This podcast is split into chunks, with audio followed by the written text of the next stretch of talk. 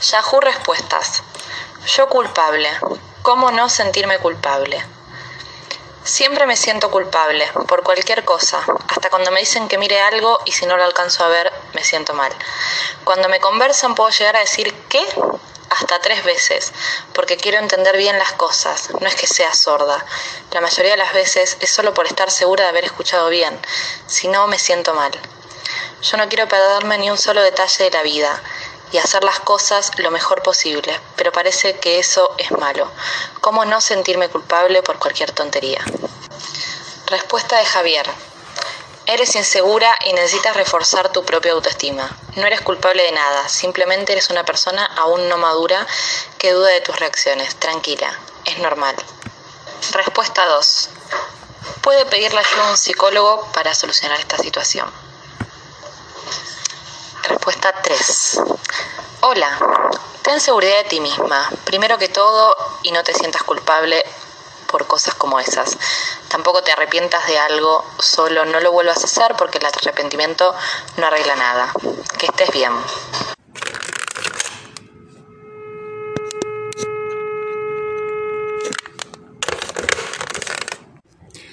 Relato 6.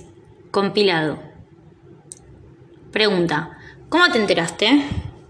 1. Saqué cuentas entre la fecha del casamiento de mis padres y la de mi nacimiento. Otra. Me lo dijo una vez mi mamá. Dijo que si no hubiera estado embarazada no se casaba con mi papá. Otra. Me lo dijeron mis papás.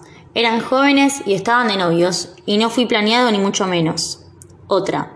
Me lo dijo mi mamá enojada con mi papá, que no eligieron tenerme y que él quería que ella aborte. Pregunta. ¿Sentís que repercutió en vos? Una. Sí, porque yo no deseo privarme de ningún deseo personal ni proyecto por lo que planifico no tener hijos. Otra.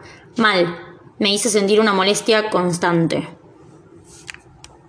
Pregunta.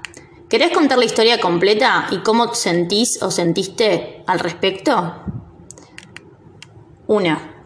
Me siento bien. Me da pena por mi mamá que tal vez podría haber terminado sus estudios y realizar otros proyectos, pero a la vez pienso que inconscientemente deseaba quedar embarazada porque si no se hubiera cuidado, ya que no tenía acceso a métodos anticonceptivos.